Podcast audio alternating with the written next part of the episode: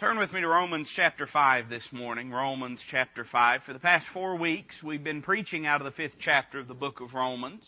We've been following a theme of the grace of God and its abundance, or could I maybe say its superabundance, over the Old Testament law, over the consequence of Adam's sin, over death, and it is summed up in a little phrase that's used five times in verses 9 and 10 and 15 and 16 and now down here in uh, verse uh, number uh, 20 and 21. Uh, five times in Romans chapter 5, Paul uses the phrase much more as he discusses the grace of God. And he is showing us that the grace of God is a superlative thing. In other words, whatever there might else be in our lives, the grace of God can do much, much more. Let me tell you something. I'm thankful that the grace of God is an availing and overcoming thing. I think often about what the Word of God says in the book of Colossians chapter 2 when it talks about Christ's death on the cross and it says He spoiled all principalities. You know, that word principalities, it's got a lot of connotations, but one of them I thought was interesting is the idea of beginnings. And uh, I like to think about the cross of Calvary and the grace of God. It can spoil all bad beginnings. You may be here this morning, you may have lived a rough life, but the cross of Calvary can overcome that rough life. You may be here and your life may be in pieces. Man, you may look back over, over marriages and families and mistakes and, and, a, and a life that's been rough lived, but I'm glad that the grace of God can spoil that beginning and can do something spectacular in your life. Grace is a much more sort of thing. We looked at the much more of the sacrifice of grace. Grace has given much more for you than anything else ever has. We looked at the much more of the security of grace. Let me tell you something. If my salvation depended on my good works, I would not be saved very long. My salvation does not depend on my good works. It depends upon the free gift of God through His grace. And so it is a secure thing. We looked at the much more of the scope of grace. Uh, all of mankind was taken in uh, through Adam's sin, but all of mankind is offered salvation through the free gift of grace. Just as Adam's sin abounded unto all man, the grace of God abounds unto all men. Christ tasted death for every man. We looked last week at the much more of the state of grace. Let me tell you something. Uh, I don't regret one single day that I've lived saved as opposed to before I was saved. I promise you that the life that God has for you is far better than any life that sin or the world or the devil could ever offer you. It's a greater thing to stand in grace than it is to stand in good works.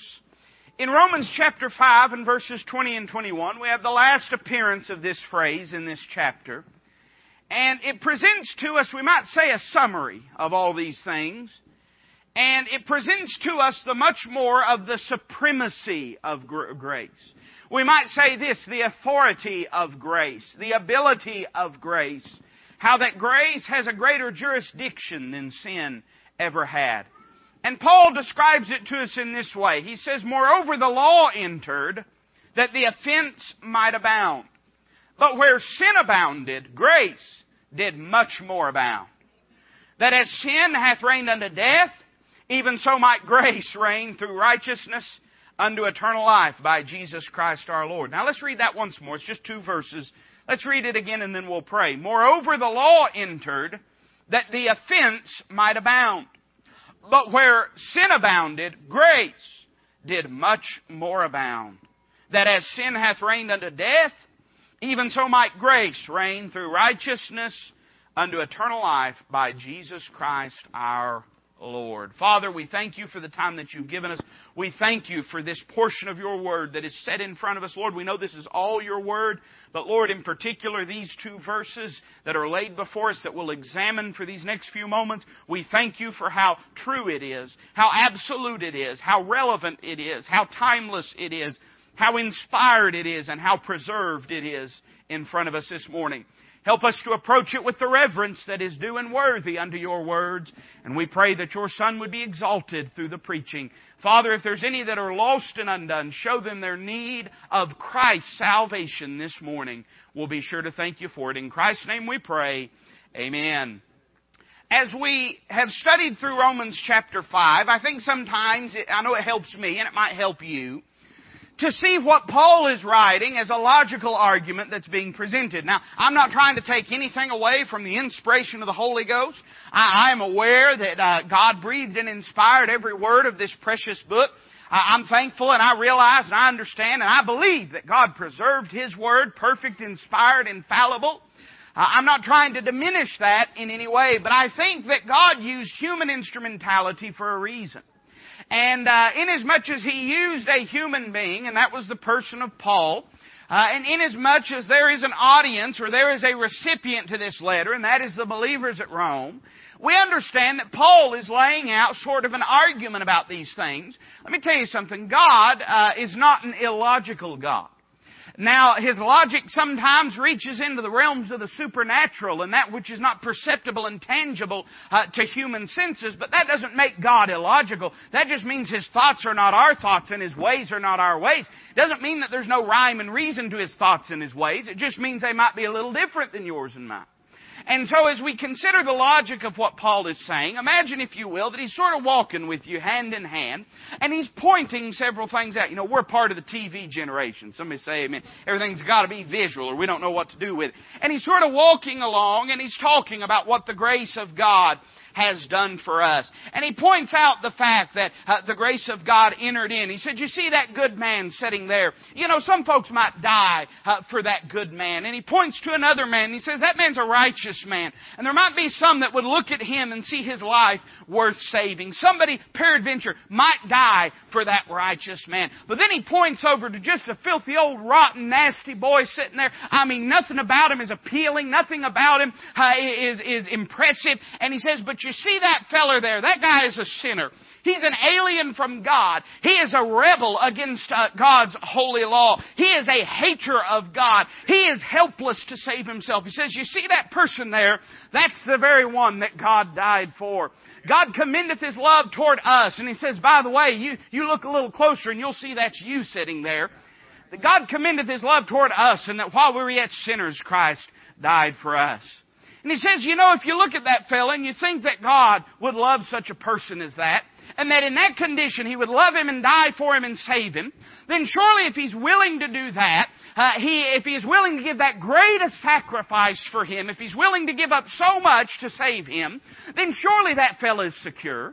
Surely God's not going to turn around if He's done the easy thing, which is to pay for His sins, to right Him with Himself, to justify Him with God, then surely He's not going to turn around and just throw Him away. I bet that fellow right there, I bet he is a secure individual.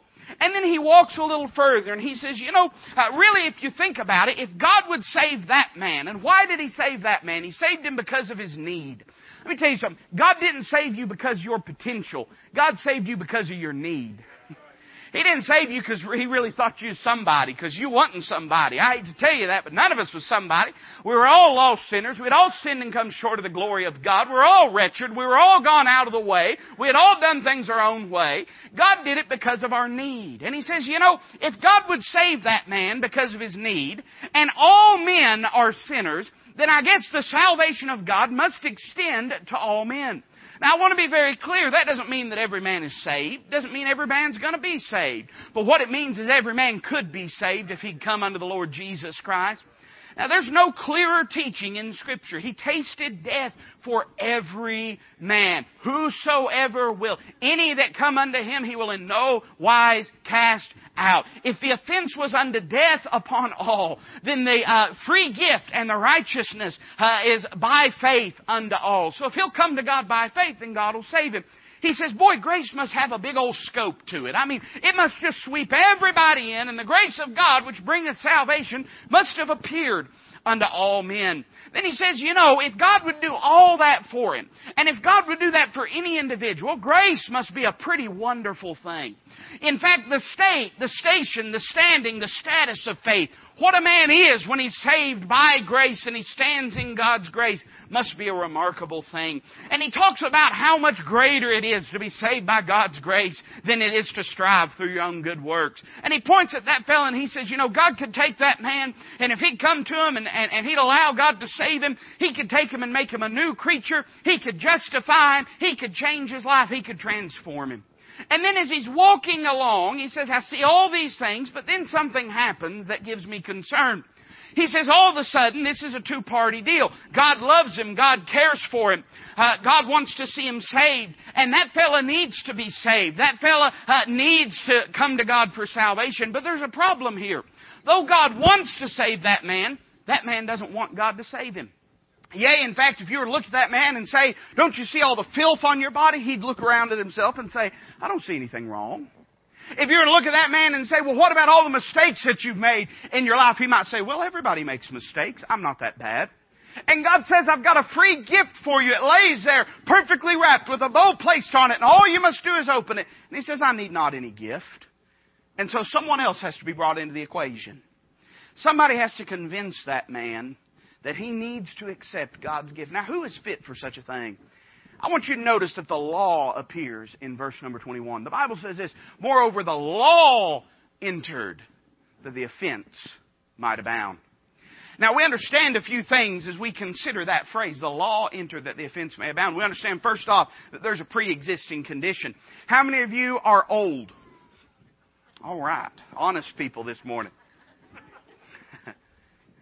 Well, if you're old, or even if you're not old, but maybe have some health problems, uh, of course, now it's illegal to do this, I, I guess. They just charge everybody more. But a few years ago, uh, if you wanted to call the insurance and you were at such and such an age and and you said, I want to buy an insurance policy, the first thing they would ask you, before anything else, they don't care your name, they don't care your income bracket, they don't care your social security number, they don't care the color of your hair, they don't care how big uh, your bank account is. The first thing they ask is, do you, sir, do you, ma'am, have any pre-existing conditions?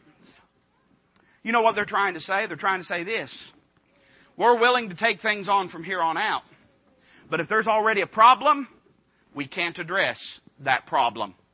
In the same way, when the law enters the picture, you know the first thing he asks? He looks at this poor old fella, and that guy agrees to sit down with the law of God and hear what God's law has to say, and the first thing that the law asks him is, what kind of condition are you in? Do you have any pre-existing conditions?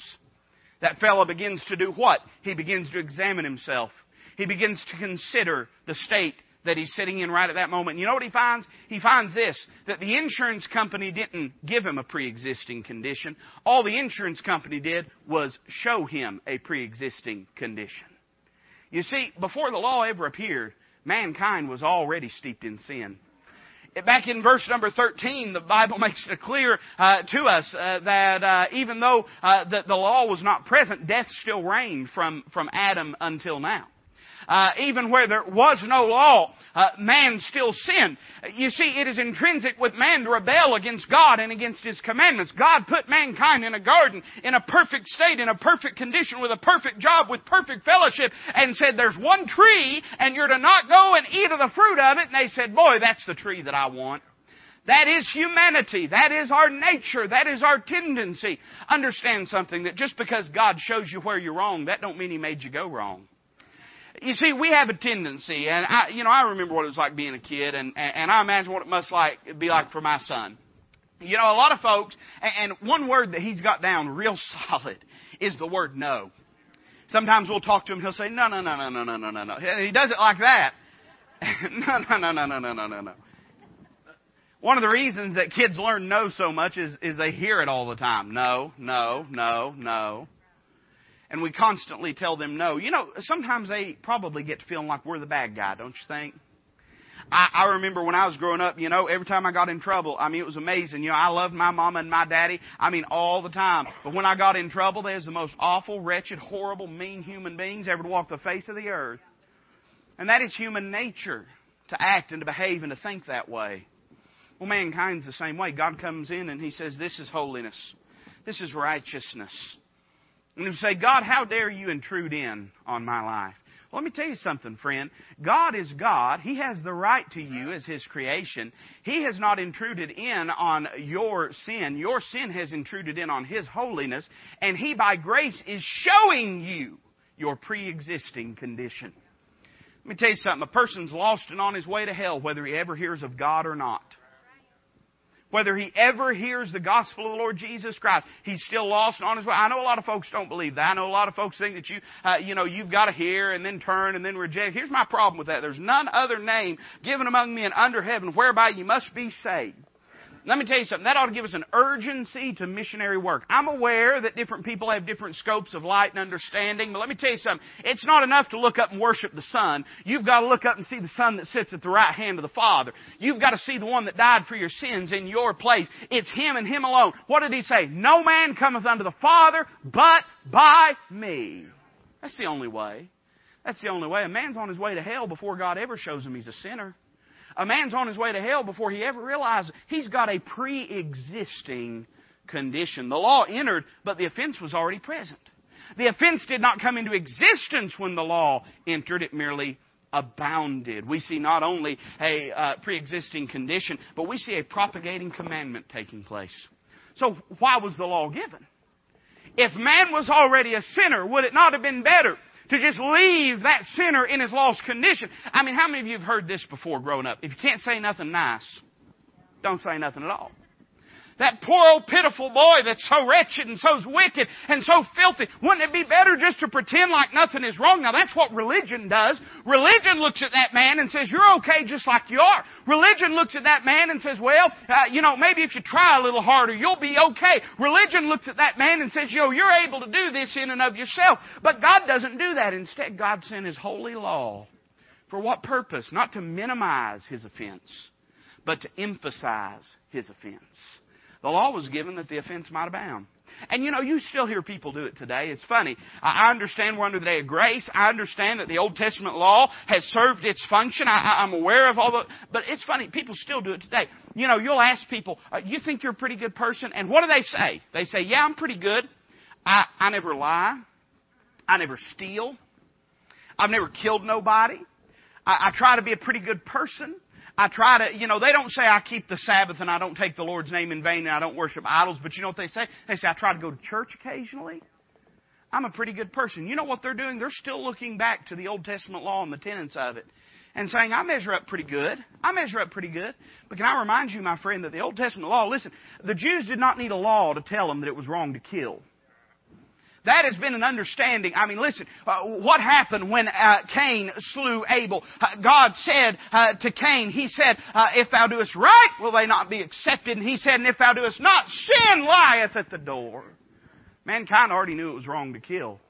We understand the Old Testament law is not just those Ten Commandments that they're fighting so hard to keep off of courthouse lawns and off of the walls of public schools. The Old Testament law was over 600 commandments contained all throughout the Old Testament. And you, my friend, you may claim that you've never lied, though you probably have. You may claim that you've never stolen, though in some capacity I'm sure we're all guilty. You may say that you've never killed, but I'm sure you've hated without cause. You may say uh, that you've never committed adultery, but I'm sure you've lusted in your heart. But let's say that you think all those things are okay. Say this fellow's saying, I'm pretty good, I'm okay, there's nothing wrong in my life. Then God pulls back the veil on over 600 commandments and He says, Have you kept the Sabbath without sinning? Have you given every sacrifice that must be given? Have you followed the dietary laws? Have you followed the moral laws? Have you followed the ceremonial laws? Have you followed the societal laws? And you know what we all have to say? We all have to say, No, God, I'm guilty guilty. That's what the law was given for. It was our schoolmaster, Paul wrote in the book of Galatians, to bring us unto Christ. It was not given to show us how good we are. It's given to show us how bad we are. You say, what does that have to do with me, preacher? I'm not a Jew. I don't follow the Old Testament law. No, but the Gentiles, they have a law unto themselves, the book of Romans teaches. And that's the law of conscience. The Bible says that even a man's conscience is a law unto himself. And you know what people say? When they say, I'm pretty good, they're saying, I'm pretty good in my own opinion. They're not saying I'm pretty good in everybody's opinion, because if you talk to their spouse, you might hear something different. Amen? They're not saying I'm pretty good in every church's opinion, because every church has different opinions. What they're really saying is to the person that matters most in the world, and that's me, I think I'm okay. And they think because they have appeased their conscience that they're somehow okay with a holy God. Understand that that conscience is given to the Gentile, to the unregenerate. That conscience is given to those even that didn't have the oracles and holy law of God to show them that we all violate our conscience. I don't care who you are, we've all done things, listen now, that we regret. Every single one of us has. So the commandment was given to show him his need. And the Lord looks at this man and he says, You know, you've got this pre existing condition. But then when you look at, when you let me check you out, when you let me look you over, I find all of these problems. And you know what that fellow says? He says, Well, Doc, I guess I need some help, don't I? And the Lord says, Now you're beginning to understand. We see a predetermined conclusion. The law entered that the offense might abound. Uh, the offense was already present. But until a man, listen, until a man knows just how bad off he is, he won't go for help. Uh, how many of you? Uh, how many of you are men? Anybody? A few of you. Okay. We're stubborn creatures, ain't we? Women, don't say amen. All right. You don't need to go out of here and fight. yeah, again. As men, we're stubborn. Let me tell you something. If there's one, if, there's two places we don't like to go, we don't like to go to a gas station to get directions. Of course, that, really we don't have to argue about that anymore because we even have computers with women's voices on them that we put in our cars that tell us where to go. There's something Freudian about that, but I, I'm not going to get into it. We don't like to go to the doctor, do we? We don't like to go to the doctor. Uh, I, you know, I think about Aunt Bee on Andy. She didn't want to go to the old Doc Andrews. Said, "Just say you're no spring chicken anymore." Anybody remember that? We don't like to go to the doctor. We know what they're going to tell us. We know what they're going to say to us. And oftentimes we don't want to hear the reality. Hear the. Let me tell you something. I've known people that are that are right now their body is in a grave, and they're with the Lord because they didn't want to go to a doctor. It's just how we are. We don't like to go and hear. You know why? Because inevitably we're going to hear that something needs to change. And you know, that's the reason that men hate God's Word. Listen, men don't hate the Word of God because it, it, it, because it disrupts society. Men don't hate the Word of God because it's illogical. Men don't hate the Word of God because it's unscientific. Men hate the Word of God because it exposes them as sinners. That's why they dislike it. That's why they hate it. That's part of the reason that you see this explosion of other versions that have taken out pointed passages that point to a man's sin. Is because it's okay. It's a little easier. Take a little honey with that medicine. It'll make it go down a little smoother. But the Word of God reveals to you and I that we're lost sinners, that we're helpless, that we're hopeless, that only the grace of God can do anything for us. That's the conclusion that God's trying to bring us to. That's what the law was given for. It was given as our schoolmaster to bring us to Christ, to show a man his lost condition, to show that poor fella sitting there that thinks he's okay, that he's not okay, that he needs Christ's salvation. We see in this passage that the law appears, and it's gotten that man in a lost condition. That's what the law does. The law condemns a man. But now what must be done? We see that the law appears, but then all of a sudden we see that love abounds. What the law had brought into the light. Notice what it says moreover, the law entered that the offense might abound. But where sin abounded, grace. grace did much more abound. So much greater, so much vaster. It superabounded man's lost condition. I thought about that verse. You know, there's a hundred thousand ways. If you're a preacher, you know there's a hundred thousand ways to preach this passage. But I began to think about where sin had abounded in a sinner's life. What is it that sin really affects in a man's life, and how does grace remedy that? Now remember, this old boy, we've got him in his lost condition. He's wretched, he's filthy, he's wicked, he's lost, and he knows it. So we've got him in that condition. What now can we do? To save him and change him and transform. Well, I thought about the prohibition that sin puts in a man's life and what he prohibits man from doing. Let me describe it this way. That man, he's lost and he's wicked and he's rotten and he knows it, but he still has a problem. That problem is this. He still can't get to God in and of himself.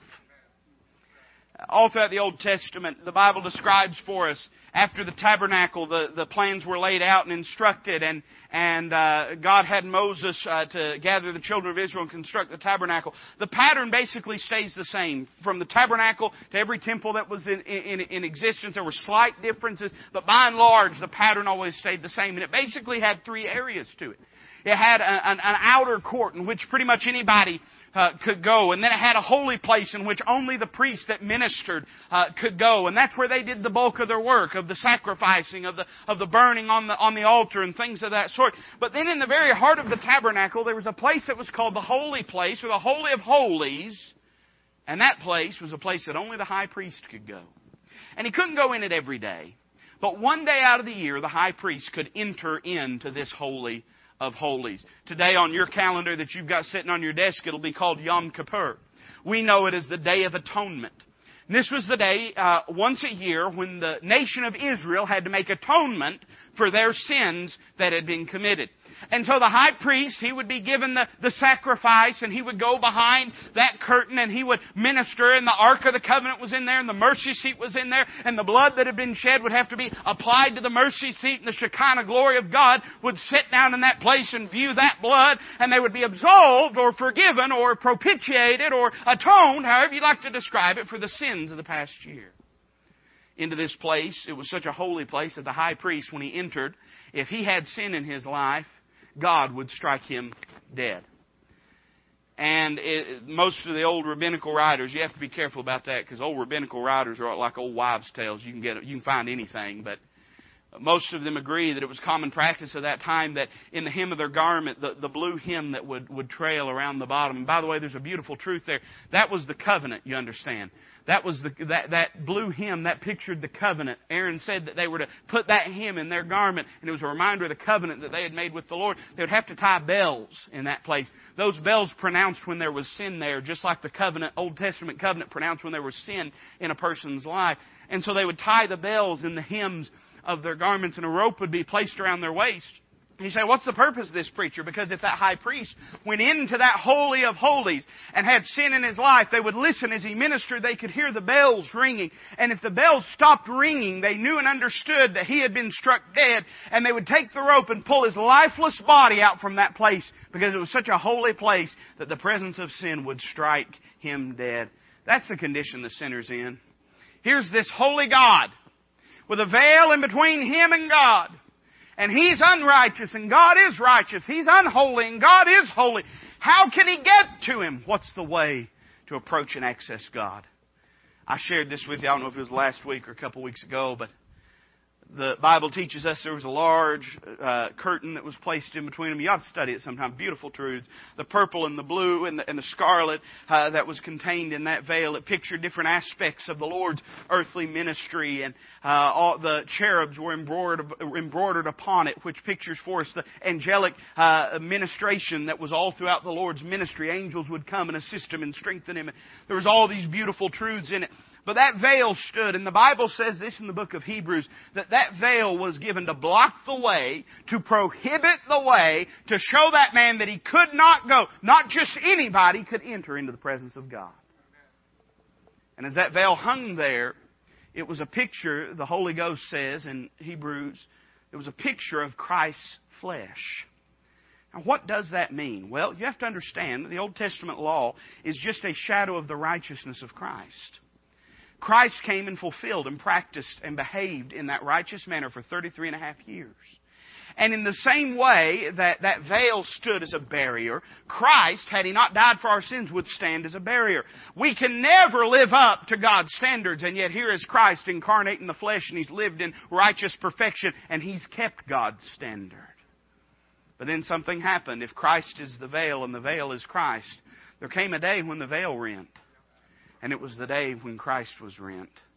Upon the cross of Calvary, He died in our place. And the Bible says that literally in the temple on that day, that that veil was rent in twain from the top to the bottom, and access was given all of a sudden. So now let's just stop and think about this for a moment. Here's this poor old fella, and he can't get to God. I mean, he tries to get to God, but he's not righteous. He tries to get to God, but he's got all this sin and all these problems. He tries to dwell in God's presence, but to be in the presence of God would have been a death sentence upon him because of his unrighteousness. So you know what God does? He can't come to God, so God just comes right where he's at. And he sends his beloved Son. And in the likeness of sinful flesh and for sin, the Bible says he condemned sin in the flesh. And he overcame the prohibition of sin. Man could not enter into the presence of God, so God entered into the presence of man. Uh, man could not be like God, so God became like man. Uh, man could not approach unto God, so God approached unto man. And you know, that's a pretty good picture uh, uh of how things are even in this day. You know what religion is, don't you? That's man trying to get to God. That's man saying, maybe if I get baptized, I'll get to God. Maybe if I try to be a good person, I'll get to God. Maybe if I dress right or carry the right Bible or act in the right way, maybe that'll get me to God somehow. But God looks and says, all those things are vain. All those things fall short. Uh, but He looks at His Son and His Son says, I am the way. I am the truth. I am the life. No man cometh unto the Father but by me. But any that come unto me, I will in no wise cast out. Here I am. There's the free gift. He pushes it up close. He, uh, he flicks the bow. He says, there it is if you'll accept it. And now that man knows he needs it. And he'll come unto God. The prohibition of sin is overcome by God's grace. The power of sin is overcome by God's grace. That fellow might say, well, you know, preacher, I, I'd love to come to God, but here's the problem. I'm a failure. I've tried to do good before, but I can't do good. I've tried to behave righteously, but I can't behave righteously. Every time that I make God a promise, I break it. Every time that I turn over a new leaf, I just turn it over again. And it seems like Groundhog Day. I could just wake up. Every day is the same. I'm just a big failure, preacher. What can I do about that? Well, you're right. Sin has dominion over you when you're a lost person. And you can try your best. Listen, I mean, you can, you, you, you can cast out the devil. and you can sweep the house. And you can get it good and clean. And you can shape your life up. And you can really tighten things up. But you know what's going to happen? You're going to sit down in that quiet, clean, empty house. And you're going to say, nobody lives here anymore. At least before, when the devil was here, there was noise. At least before, when the devil was here, there's movement. At least before, when the devil was here, I didn't realize how bad things were. You're going to say, I just wish I had that devil back. And you're going to go out and you're going to take seven more unto yourself, the parable says. You know, that's what man does. I'm going to get right. When he gets right, he gets wrong. And when he goes wrong, he goes real wrong. What's the remedy? Sin has this dominion over a man's life. And it could be that the Lord looks at that fellow and says, Well, you know the problem. The problem is that it's not just an external problem. You see, it's not just the, the it's not just the the, uh, the hair and the clothes and, and, and the appearance, not just the filth and the and, and, and, and the offensive odor. Those are products of a deeper problem. And he says, now, I, I don't need to just change your outside, but he says this, I think I can probably change your inside.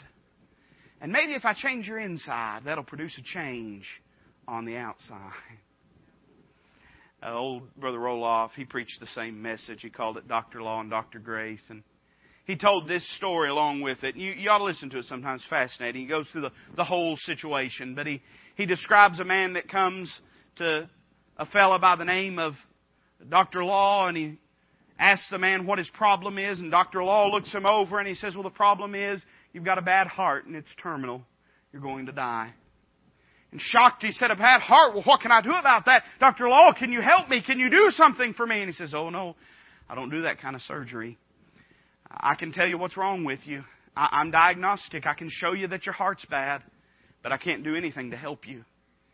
He says, Well, who can help me? Who can do something for me? He says, Well, there's a fellow just across the hall, and his name is Dr. Grace. And Dr. Grace, he specializes in heart problems. And if you'll go to Dr. Grace and talk to him, just tell him that Dr. Law referred you. And maybe he can help you with it. And he goes and he knocks on the door. And Dr. Grace comes and he says, I just got here. I'm from Dr. Law. He told me that I don't have much time. My heart's bad and I need help. Can you help me? Dr. Grace says, Well, come in and I'll see what I can do. And he comes in, and the fellow says, "Well, now, Dr. Grace, I got to tell you, I, I hope there, I don't have any insurance. I hope there's a payment plan or something because I don't, I don't have any." Dr. Grace says, "No, no, no, I don't work for money. Your money's no good here. I don't need it." He says, "Well, well, well Doctor, Doctor Grace, I, I, I don't have a, I don't have a primary care doctor. I mean, I can't, I, I can't afterwards, I, I can't keep up with the maintenance of it. I mean, what am I going to do? There's got to be no, no, no, no, no." Doctor Grace says, "Don't worry about that." Because you see, I'm not just going to fix your heart. I'm going to take your heart out. I'm going to give you a new one. And when I give you a new one, you won't have to worry about any kind of maintenance afterwards because it's going to all be new. And he says, well, Dr. Grace, oh, what, what do I have to do? I mean, do I have to go home? Do I have to change my diet? Do I, do I need to go home and, and try to get my health in order? Dr. Grace says, no, no, no. There's no time to go home. You may not make it back. But he says, if you'll just lay right out on this table right here and sit back and quit trying to help yourself and let Dr. Grace do for you that which you cannot do for yourself, he says, I'll give you a new heart and I'll change the way you behave and the way you live. Brother Roloff went on to preach about how that God when He saves a man, He doesn't just get him a set of rules to live by, but He imparts His Spirit to dwell within him, to lead him and to guide him in his life. It's not a guarantee that you're going to live in a righteous way, but it is an empowering to live in a righteous way. Uh, you have a choice in the matter. You, you don't have to live righteously, but now you can live righteously. That poor old fellow said, every time I try, I fail, but now uh, God says, if you'll just quit trying and obey me day by day, then you won't fail because it'll be me doing it and not you. He overcame the power of sin. But then I'm glad he overcame the punishment of sin. You know, the Bible says this that death passed upon all men and that all have sinned, and the wages of sin are death. Even though a man might try to do right and live right and behave right and make promises to God, it doesn't change the way he's lived in the past. It doesn't change the punishment that's owed to him for that. And what can a man do about sin's punishment, about the wages of sin, which is death? Well, the Bible tells us this That in the book of Galatians, there's a curse upon those that don't continue in the Old Testament law. That the law is not of faith, but it's of works. Uh, and that uh, cursed is everyone that continueth not uh, in, in the works of the book of the law to continue therein and to do them. There's a curse placed upon him. And you know, the sinner, because he's offended a righteous God, he has a curse placed upon his life. And that curse is manifest in death. But the Bible says this, and there's a thousand verses I wish I could sit and quote to you. But can I share this one with you? The Bible says this Christ hath redeemed us from the curse of the law, being made a curse for us. When He died on the cross of Calvary, He didn't just bear your sin, He became your sin. And where God reached back His hand to smite the sin and the sinner, Christ reached down and separated the sin from the sinner and became the sin and said, God, you were going to strike them, but strike me instead. God, you were going to judge them, but judge me instead. God, you are going to punish them, but punish me instead. God, they deserve death, but I'll die in their place. And through death, Hebrews chapter 2 says, He defeated him that had the power over death, which is the devil. We see that all of a sudden love abounds and overcomes what the law has shown and made to appear. But then what happens to that old fellow after that? Here he is, he's sitting there and he, he, has got all this wickedness about him and he thinks everything's okay and then all of a sudden the law comes in and says, well, you're not really okay. You've got a pre-existing condition and, and, and look at all these things that you've done wrong and you're really in a mess. And he says, you're right, I'm in a mess. And then all of a sudden the grace of God appears and says, you can't get to God, but I'll get to you. You can't live for God, but I'll live in you. And you can't overcome God's punishment, but I'll bear God's punishment. And he changes and transforms his life. What does that mean for that fella? He gets up off of his knees. He's born again. What now does life hold for him? Well, I want you to notice not only does law appear and love abound, but life awakens within him. And his whole life is different forevermore. Now, there's a lot of things we could say about it. But turn over to chapter 8. I want you to notice a few things here. I was going to walk us through chapter 7. God didn't let me, but I think He wants us to look at a couple things in chapter 8. Understand, too, that Paul is, is walking them through all these chapters as well, and he's showing them the result of the grace of God in the life of the believer. I want you to notice that for that fellow, there's several changes that take place. Uh, now, he may still sin, he may still mess up, he may still do things wrong. There may be some things that take some time to change, but there are some things that change immediately and never change back. They never reverse. They're always different. And I want you to notice a few of them. In Romans chapter 8, Look what it says in verse 1. There is therefore now, now, now that that fellow's been diagnosed, now that he's had his heart changed, now that he's believed on Christ, there is therefore now no condemnation to them which are in Christ Jesus, who walk after the flesh, walk not after the flesh, but after the Spirit. For the law of the Spirit of life in Christ Jesus hath made me free from the law of sin and death. For what the law could not do, you remember he said, Oh, I don't do that kind of thing. What the law could not do, in that it was weak through the flesh. God sending His own Son in the likeness of sinful flesh, and for sin condemned sin in the flesh, that the righteousness of the law might be fulfilled in us, who walk not after the flesh, but after the Spirit. I want you to notice that, first off, there's a change in jurisdiction that takes place. You see, what if that fellow goes back to the doctor? What if that fellow goes back to the examination room and Dr. Law walks in and says, I want to take a look at you? Well, he immediately turns to him and he says, Dr. Law, you're not my doctor anymore. Dr. Grace is my law, is my doctor now.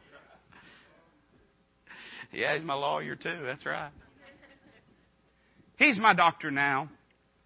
Dr. Law says, no, but you, you, you don't understand. I, I need to look at you. And according to my charts, he says, yeah, but I don't live by your charts anymore. He says, but according to my records, and he, he, he flips the pad open and there's nothing there. He says, there's no more records you have on me anymore. Everything's been transferred into Dr. Grace's hands. And from now on, he is my primary care. And he is the one that I answer to. You know, the lost sinner, though he's condemned and revealed by the law, that matter is settled through Christ's death on the cross. All of those condemnations and all of those characterizations have been addressed and dealt with by the cross of Calvary. And now all of a sudden, there's, there's no condemnation to them who walk in the Spirit, not after the flesh. Now I'll confess to you there's context to this verse. I'll confess to you that it does denote it's for those that walk in the Spirit, not in the flesh. Do you know why? Because when you start going back to Dr. Law, he's going to start finding problems again. That's what Paul meant when he said, if I build again the things which I destroyed, I make myself a transgressor. He says, all those things I tore down. Why? Because they condemned me. I don't go back to Dr. Uh, Law anymore because I don't need to be condemned anymore. I've already been saved. I've already been redeemed. And so now I only see Dr. Grace because he deals with me in my current condition. And he knows my current situation. You see, there's been a change in jurisdiction take place, and now the Old Testament law has no hold or no sway over us. You know what that helps me with? Listen now. Really listen to what I'm about to say. If the Jews have the Old Testament Jewish law, and the Gentiles have the law of conscience, that tells me that just as a Jew should not measure himself by the Old Testament law, the Gentile should not measure himself by the law of conscience.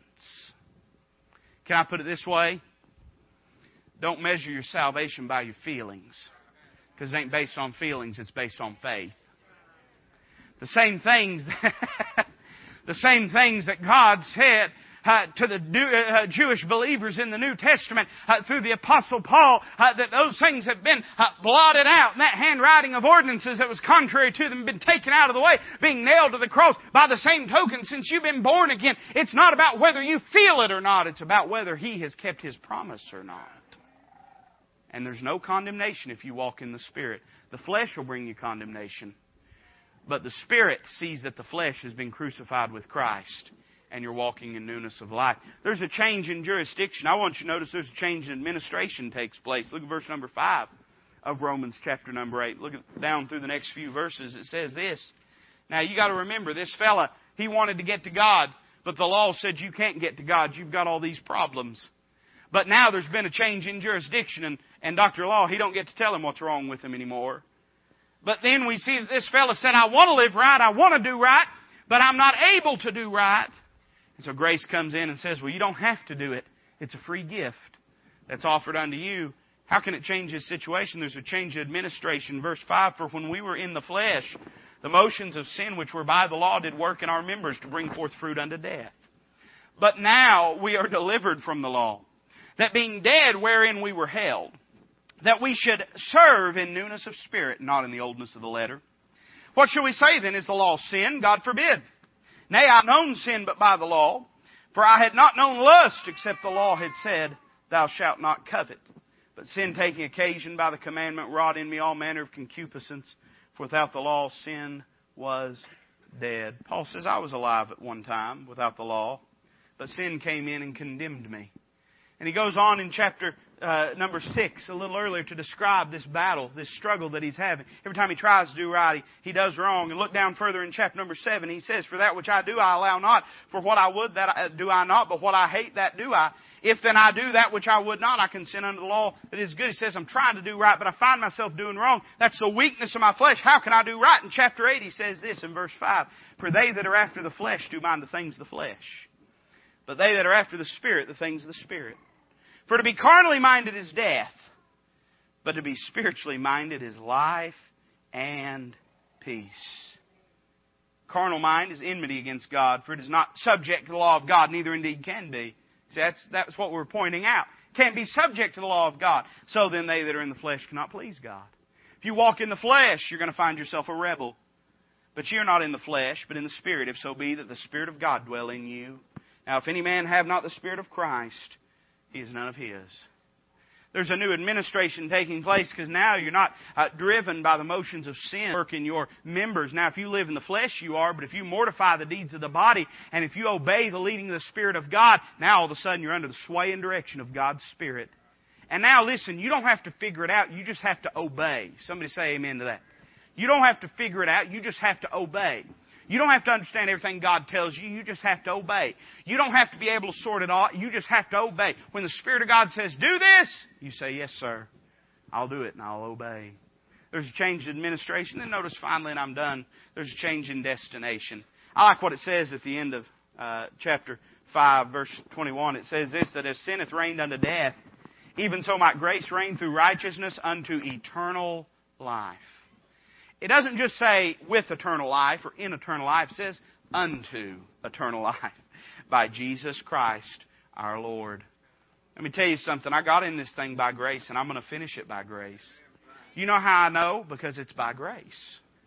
If it was by works, I might not finish it that way. But if it's by grace, if it's a free gift that's already been accepted, then there's nothing I can do about it. I got in this thing by grace, and I'm going to finish it by grace. I like to hear old Peggy Sing with the McKameys. I know how I made it. I made it by God's amazing grace.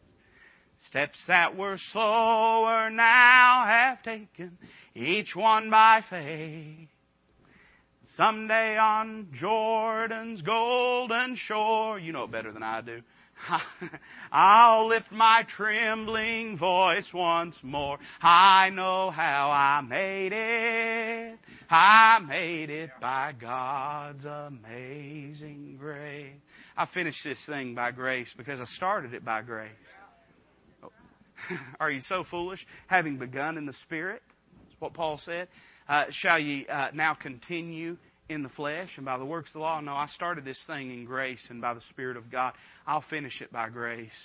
Because that's what grace is. Grace is when God takes over, when we finally allow Him to, with our heads bowed, with our eyes closed.